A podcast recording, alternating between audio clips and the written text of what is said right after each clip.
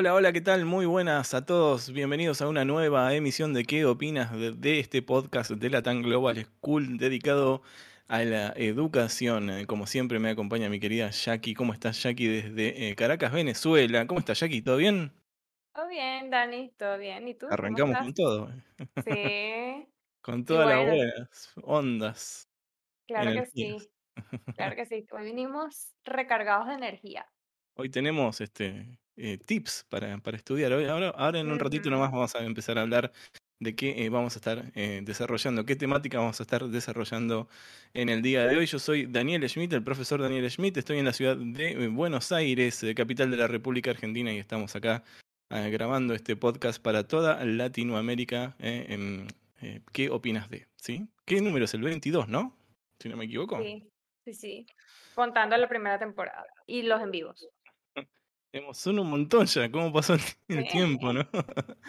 Así es, son un montón Bastante. y serán muchísimos más, ¿por qué no? Así que bueno, hoy vamos a estar dando algunos tips, ¿no? En realidad son 7 tips, no 8 tips, ¿no? Ocho tips como para poder estudiar correctamente, ¿no? Bueno, yo creo que es un caso contrario. Serían 7 errores que se cometen al estudiar. Bueno, 7 errores. Errores comunes. Ujú. O sea, Es siete, decir, tip- siete no tips vendrían a ser. eso, no lo hagan. Si quieres estudiar, no hagas esto que vamos. Así es. Así es, porque cuando estudiamos muchas veces cometemos errores que nos impiden aprender, ¿no? Porque para estudiar no es repetir como loros, sino que el conocimiento nos quede en la cabeza, ¿no? Así que Ujú. bueno, vamos a enseñar 7, bueno, vamos por 7 u 8, no sé cuántos son. ¿Son 7 o son 8? 8. Ah, 8, bueno. Entonces son 8 errores, o sea, cosas que no tienen que hacer si quieren que ese conocimiento se les impregne en la cabecita y no se lo olviden nunca más en sus vidas. Así Así es. que vamos a empezar por el error número uno.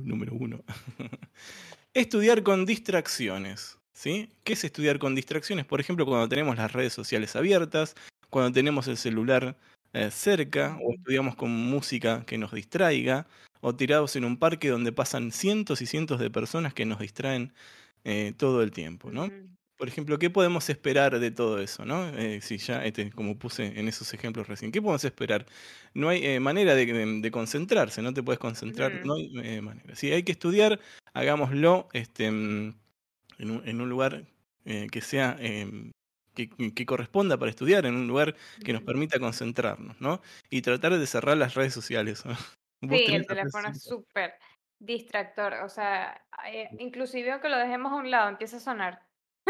Yo creo que hay que ponerlo modo avión, no sé, no molestar, algo así, pero definitivamente yo siento que el teléfono es el primer elemento distractor. Así es, así es. Bueno, la mente te invita, ¿no? Ese es el problema, ¿no? De hacerlo en ese momento, ¿no? Cuando estás descansando ya vas a tener tiempo, ¿no? Pero es como que la mente te dice, no, hacelo ahora porque yo quiero hacerlo ahora, es como media caprichosa, ¿no? Sí, Así que cuando estás estudiando tratemos de que estas cosas dejarlas de lado y dejarlas para otro momento, que es el momento después cuando aprobemos la materia, cuando nos vaya bien, cuando materia encima, cuando nos saquemos el examen de encima, ahí vamos a poder chequear todas las redes sociales, todo lo que tengamos ganas de hacer. Igual hay como una especie de contradicción ahí, porque la mente quiere hacerlo ahora, no, después no, ¿viste? Pasa cuando estás estudiando, la mente te dice, che, y si chequeamos a ver si hay alguna notificación. sí, el Ese es el diablito. problema, ¿no? Sí, claro, tenemos el diablito y el angelito. Y Así es. bueno, el error número 2 sería estudiar acostado. Sé que muchos lo han hecho con la lacta en las piernas, en su cama, muy cómodos, pero pasa que eso da sueño, y más si estás leyendo, si estás analizando. O sea, la verdad es que la cama te invitas a dormir, o el mueble, o el sitio donde estés cómodo.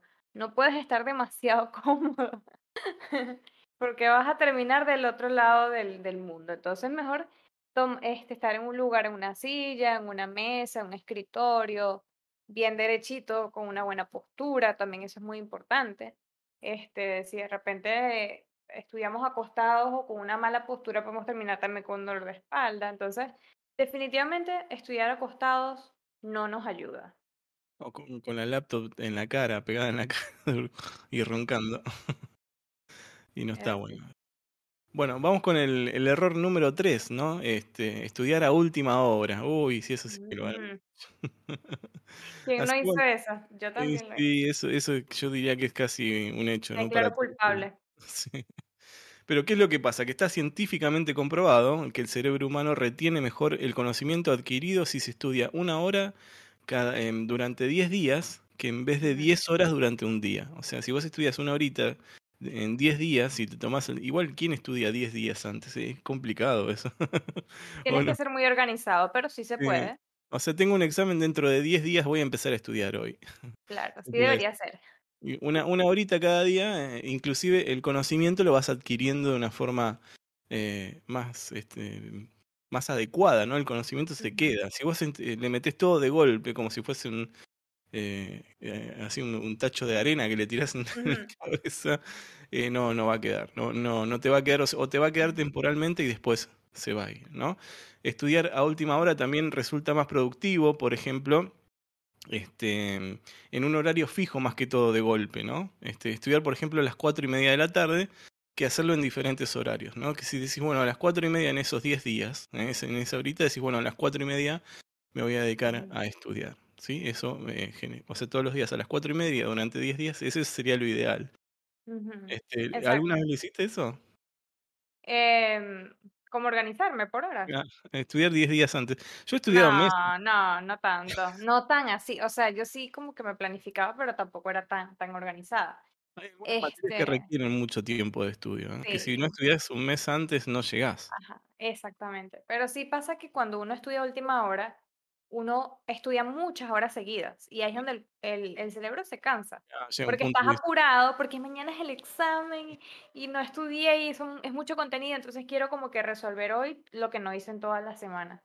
¿Y qué pasa? Entonces el tiempo no alcanza y me voy a llenar de demasiado trabajo y contenido y al final el cerebro termina agotado, no me da tiempo de estudiar todo lo que Ah, necesitaba, o sea, no funciona definitivamente. puede ser que cuando vayas al examen vas a ir agotado y vas a ir, te vas a confundir los temas, ¿no? Por ejemplo, Trasnochado, que no dormí ah, bien, no. vas a decir cualquier cosa, ¿no? Y por ahí das mal el examen por un error de no haber Sí. descansado, ¿no? Y si bien puede que en algún momento hayas tenido suerte en aprobar algún examen estudiando a último momento, lo recomendable que es no hacerlo siempre, ya que los conocimientos no van a quedar adquiridos en tu mente, como sí lo harán los conocimientos que lo vamos haciendo en Ujú. cortos momentos y a largo plazo, ¿sí? En 1 horita cada 10 días, ¿no? Así es. El error número 4 es tener un mal ambiente de estudios. Esto es algo más o menos relacionado al tema de las distracciones. Ujú. Es no tener un espacio adecuado, con buena iluminación, con una buena silla, una buena mesa, donde no haya personas que me estén hablando. Generalmente los niños o las personas no le prestan mucha atención a esto de buscar un espacio adecuado para estudiar. Sencillamente se sientan donde puedan. Y la verdad es que eso influye mucho. Yo, de hecho, llegué a tener estudiantes em, por internet, o sea, estudiantes online, que estando en clase yo escuchaba el televisor prendido, la mamá hablando, el perro ladrando, el niño pasando, o Sí. sea, cualquier cantidad de ruidos y cosas a su alrededor que definitivamente no ayudaban en nada. A veces ni me escuchaban a mí, ni yo lo escuchaba a ellos. El Así no se puede estudiar. el hermanito tocando la batería o tocando la guitarra, ¿no? O haciendo alguna otra actividad que moleste, ¿no? Por eso hay que tener un lugar adecuado y ambientado eh, para, Mm, para que el estudio sea mejor, ¿no? Sí. Así que bueno, vamos al número 5. El error del número 5 es estudiar con música alta, ¿eh? Estábamos hablando recién fuera de aire que no hay que estudiar con metálica, en lo posible. Por ejemplo. Salvo con las canciones románticas, hay más, un poco más, como Sí, una bueno, eso Final Mothers, por eso es ejemplo. lo que recomiendan, aunque, o sea, Yes. yo hablando de mi caso personal, de mi experiencia, a mí no me ayuda a estudiar música porque yo me distraigo muy fácil con la música, me gusta tanto que me distrae. Entonces, pongo una canción que me encanta y en vez de estudiar lo que me pongo es a cantar. Entonces, a mí no me funciona estudiar con música. A mí también ¿Y es a ti, como que... Dani? No, a mí, viste, bueno, yo también estoy medio ya, no estoy estudiando tanto, ya lo hacía cuando era más joven. Pero no, la verdad que no necesito estar concentrado 100% en lo que hago porque si no, no, inclusive practicar, no sé, yo apago la televisión, apagaba todo en su momento y trataba de concentrarme. Bueno, ahora, por ejemplo, como docente, cuando hago las actividades, cuando estoy leyendo un libro, cuando estoy haciendo, corrigiendo, trato de estar en silencio porque tengo que estar concentrado, no me puedo equivocar, ¿no? Uh-huh. Pero bueno, muchas personas creen que escuchar música pone en marcha el cerebro, ¿no? Y activa, los deja listos como para empezar a estudiar, ¿eh? Pero bueno, pero eso no es cierto, no es cierto, ¿eh? Distrae mucho. Sin embargo, si hay alguna persona que sienta que la música le ayuda, siempre y cuando sea un volumen bajo, una música que no lo distraiga, que no lo saque de concentración, bueno, yo creo que cada quien también tiene que aprender a conocerse. Pero a mí me sucede que si yo estoy escuchando una canción y estoy escribiendo, voy a escribir la letra. O sea, es que bueno, la fotosíntesis, porque tu amor es... Sí, con la letra. Y que hay que escribir, no, eso no era, y borrar. Sí, porque, oye, me cachita, tengo una rumbita, la bailes como bailes.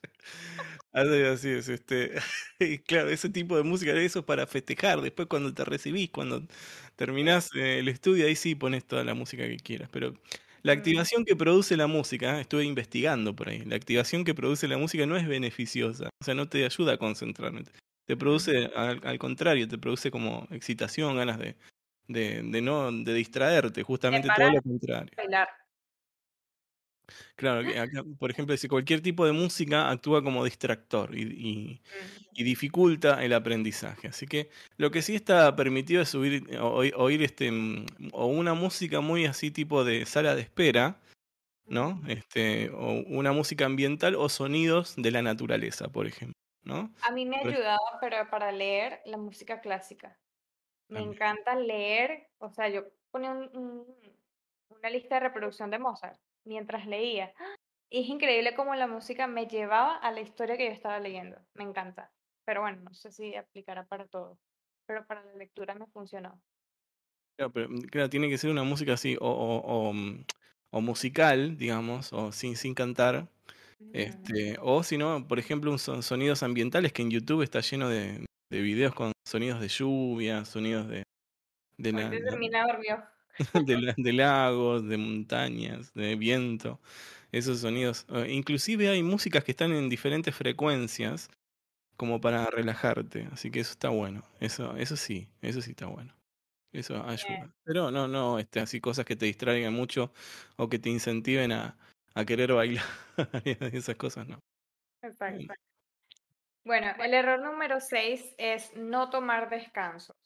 También a veces por la premura, por no haber tomado previsiones a tiempo y querer estudiar a última hora, muchas veces nos llenamos de tantas horas de estudio seguidas y no tomamos descansos porque estamos apurados.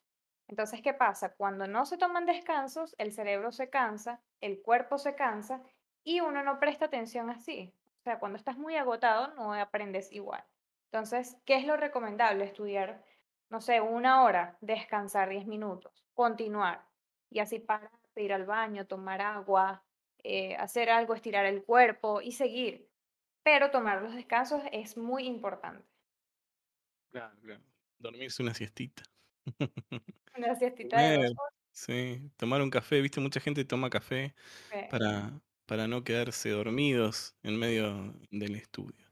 Tenemos la número 7, que es no usar la memotecnia. ¿Sí? ¿Qué opinas de esto? Yo, me parece que la memotecnia es como que te ayuda a memorizar una parte, ¿no? Pero no te ayuda a adquirir el conocimiento exacto, ¿no? Sobre todo en la práctica, ¿no? Mira, te digo, por ejemplo, ¿sabés dónde viene memotecnia? Mira, estuve haciendo una investigación exhaustiva. Ilumínanos. Mnemón es el que recuerda en griego, es una palabra que viene del griego, que se divide en dos. Mnemón quiere decir el que recuerda, ¿sí? Y tecne quiere decir arte, o sea, como es el arte del recuerdo. Mirá vos. Estuve haciendo investigación con mi equipo de producción, Y se puede definir como el conjunto de técnicas que permiten memorizar rápidamente, y se utiliza mayormente para estudiar, justamente, ¿sí? Pero bueno, son técnicas para acordarte de cosas, por ejemplo, números de teléfono, listas de supermercados, ¿sí? Pero como que para estudiar es como que está No sé, hay como toda una especie de podríamos hacer un debate ahí, porque si bien sirve para recordar, por ahí te sirve recordar de una noche para el otro día, pero después a nivel profesional no te alcanza, porque después te olvidás, ¿no? Bueno, yo lo que digo es, puede funcionar no para todo, obviamente, pero sí para datos que tienen que ser muy precisos y muy exactos. Exacto. Porque hay cosas que uno las aprende como el concepto y lo puedes explicar con tus propias palabras. Pero hay cosas que tú no las puedes explicar con tus propias palabras. ¿Es así o no es? ¿Es así o no es? ¿O está mal? O sea, yo no puedo inventar cuánto vale el pi. El pi vale lo que vale, 3,14 y todo el poco de números que le siguen. Y si yo invento, está mal. Entonces, ahí sí creo que hace falta la memotecnia. O sea, creo que sí es bueno aplicar ciertas estrategias para recordar cifras que son muy precisas, nombres. Lo he visto con siglas, tratar de recordar. A veces cuando enseñan música, a las notas musicales les ponen colores, de manera que el niño pueda recordarlo mejor. O sea, son como estrategias para memorizar cosas puntuales que tienen que ser de esa manera, a mi parecer. Sirve más para las materias que son un poco más estructuradas, ¿no? Por ejemplo, para las que son un poco más artísticas o bien más humanísticas, por ahí. No tanto, ¿no? No, exacto. De repente puede servir para matemáticas, alguna fórmula, ¿verdad? Aprender una fórmula de repente con colores se puede buscar la manera. Mira, yo me acuerdo, menos b más menos la raíz cuadrada de menos 4ac sobre 2a. Me lo aprendí de memoria. Creo bueno, que está bien. Buscaste una forma, a veces relacionando, esta palabra se me parece a la otra, este nombre se parece a tal cosa y por allí relaciono. Así yo lo hacía hasta con los idiomas. Una palabra en inglés que se me costaba memorizar, trataba de, ok, suena a tal cosa, entonces ahí relaciono y me la aprendo, o sea. Quiero aclarar que es la fórmula de la resolución de las funciones cuadráticas, ¿eh? Y bueno, menos b más menos la raíz cuadrada de menos 4ac sobre 2a, ¿eh? La memoria es parte del aprendizaje. Por si acaso. Eso ya me quedó para siempre. Había un par más, habría que investigar un poco más en esta cabecita, alguna cosita más por ahí que... pides 3,14, 16, 18, una cosa así. Bueno, no me acuerdo. Hasta ahí me acordé, pero son como 20 números. Bueno, la memoria es parte del aprendizaje, pero no es todo el aprendizaje, ¿eh? Ojito con eso, ¿eh? ¿Qué pasaría si borraríamos nuestra memoria? Te pregunto. ¿Qué pasa si borramos la memoria? No seríamos nada, ¿no? No te acordarías ni cómo te llamás. Vegetales. Creo que ni sabríamos quiénes somos. Acá tengo una técnica de memotecnia. Por ejemplo, si querés recordar las palabras elefante, coche, casa, jardín y periódico, podés hacer una especie de cuentito. Por ejemplo, el elefante condujo su coche demasiado rápido. Tenía prisa para llegar a su casa, tumbarse en la hamaca del jardín y leer el periódico tranquilamente. Ahí te acordaste. ¿Qué? Elefante, coche, casa, jardín y periódico. ¡Guau! Está súper. Te voy a decir para memorizar palabras. Me gusta, así me gusta. Desde mi punto de vista sirven como para acordarte algo temporalmente, pero yo no sé si te ayudan a adquirir el conocimiento para después desarrollarlo profesionalmente, ¿no? Yo digo que depende de si ese dato te va a servir en un futuro. Si tú consideras que lo vas a seguir necesitando, bueno, sigue estudiando al respecto. Ahora, si no lo usas más nunca, obviamente en algún punto se te puede olvidar. Y yo iría con el último error, que es no aplicar técnicas de estudio. La memotecnia es una de ellas. Como que, bueno, voy a estudiar y no tengo ninguna estrategia. Ahí voy a estudiar a lo loco, voy a tener un desastre, un desorden. Es como hacer un viaje y no tener una ruta de estudio, de viaje, perdón. Estaba hablando de estudio, no tener una ruta. Claro, como hacer un viaje y no saber por qué camino tomar, ¿no? Entonces como que bueno, el río me lleva para donde quiera y no, pues. Entonces, ¿qué es lo contrario a esto? Primero, tener notas organizadas, eso es súper importante, porque a veces uno escribe todo desordenado, sin títulos, y después cuando vas a buscar la información no consigues nada. Entonces, nada mejor que tener unos buenos títulos, si es posible subrayar. Subrayar es excelente porque te permite resaltar esa información que te parece más importante. Usar mapas conceptuales también ayuda mucho. Eso ya poder resumir la información. A ver, Dani, ¿qué Y me acordé, técnicas usas? me acordé de los mapas conceptuales. Yo creo que me recibí de profesor gracias a los mapas conceptuales. Tremendo. ¿Cómo me ayudaron? Primero subrayar todo con diferentes colores y después hacer mapas conceptuales. Eso es buenísimo. Ujú. También hacer dibujos, para Ujú, los que les gusta dibujar y son bastante visuales, los dibujos ujú. pueden ayudar bastante. Hacerse preguntas también. Por ejemplo, yo estoy aprendiendo un tema, no sé, el presente perfecto en inglés. Entonces yo mismo me empiezo a preguntar, ajá, ¿y para qué yo uso el presente perfecto? Y yo me respondo. Entonces ahí me doy cuenta de que sé realmente. También enseñando a otras personas uno aprende. Si estoy estudiando un tema, voy y se lo cuento a mi mamá y le explico. Mira, el presente perfecto se usa para esto y la estructura es tal, tal, tal, tal. Cuando yo le enseño a ella, ya yo estoy reforzando eso que estudié y ahí se me queda más grabado. Exactamente. Em, ¿Qué más? ¿Qué Repetir, más? ¿Qué más? repetir y enseñarle. Sí. Y bueno, unos usuarios nos dejaron unas técnicas también Bueno, por Instagram.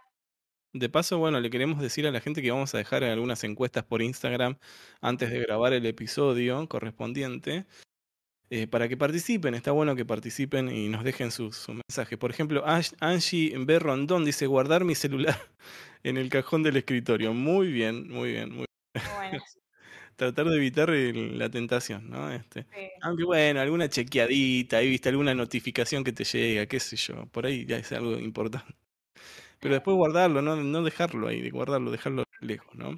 Margarita Reyes nos dejó un mensaje también que dice: música cuando estoy haciendo la tarea. Ujú. Depende que Bueno, música no sea muy distractiva. eso, mientras no la distraiga. Así Otra que, persona también dijo lo mismo, Juana Michelle. así, Poner música en todo momento. así es. Bueno, no sé si a ella le funciona. Pero Yo debe creo que ser una, como digo, debe ser una música ambiental, o muy bajito también puede ser. O sea, que no supere, que no tenga un volumen que supere lo que vos estás pensando, ¿no? ujú, Y había un método, ¿no? Que ese no lo tengo, pero lo tengo acá. Dice, en la técnica Pomodoro, que no sé qué es. Esto lo dejó Kim Ramírez 17, nos dejó eso, dice que usa la técnica Pomodoro. ¿Sabes algo de Bueno, la técnica Pomodoro? sí, estaba leyendo, yo de verdad que no lo conocía. Al Tampoco. parecer son como, utilizan un cronómetro para marcar, no sé, 20 minutos de estudio, tantos minutos de descanso, o sea, es como, me imagino yo que es una manera de organizar el tiempo. Por lo Y menos yo lo había hecho de forma inconsciente, a veces cuando estoy trabajando y quiero como darle rápido, yo, o sea, mentalmente es como un juego para mí. En 20 minutos termino esto y le doy así que, ¡ay! Lo terminé en 20 minutos. Pero no sé, es como una manera divertida de hacer las cosas. Y bueno, puede funcionar también para el estudio, ¿por qué no? bueno, en realidad lo que intentamos hacer es tratar de que no cometan estos errores. Si van a escuchar música, traten de que la música no los perturbe, ¿no? Que no nos saquen de foco, que sea aprender, ¿no? Y adquirir el conocimiento, que es lo más importante del estudio, es adquirir ese conocimiento para después usarlo, no repetir como un loro. Así es, Así es la Este, idea, que puedan aprender y al final puedan ustedes explicar con sus propias palabras lo que aprendieron. Así es. Y Tratar bueno, de, tratar de dividir los tiempos, así a modo de resumen, dividir los tiempos, ¿no? Y no tener distracciones. Esas cosas les va a servir mucho. Así que bueno, hasta aquí llegamos, Jackie. así es. Bueno, gracias Dani, gracias por todas esas explicaciones que nos diste. Gracias a todos los que nos escucharon. Esperamos que esta información les ayude en sus estudios y también coméntenos si les sirvió esta información y si tienen algunas otras técnicas o incluso errores comunes también que cometen al momento de estudiar. Los invitamos a que nos sigan en nuestras redes sociales como Latam Global School en Instagram, en Facebook, en TikTok, en ¿dónde más? En Facebook, en Instagram, en TikTok y en, TikTok en Discord, no, y ¿no? en, y en Discord. Y que dejen comentarios, que No, en dejen Discord no. comentarios. Que, es- Pero ¿eh? bueno, sí. Que dejen Síganos. comentarios en el video de YouTube, que dejen comentarios y los leemos con todo gusto y los respondemos. Yo respondo, no tengo problema. Y bueno, espero que estén muy bien y nos vemos en el próximo episodio de ¿Qué opinas de? Chao, Chao. chao. Gracias.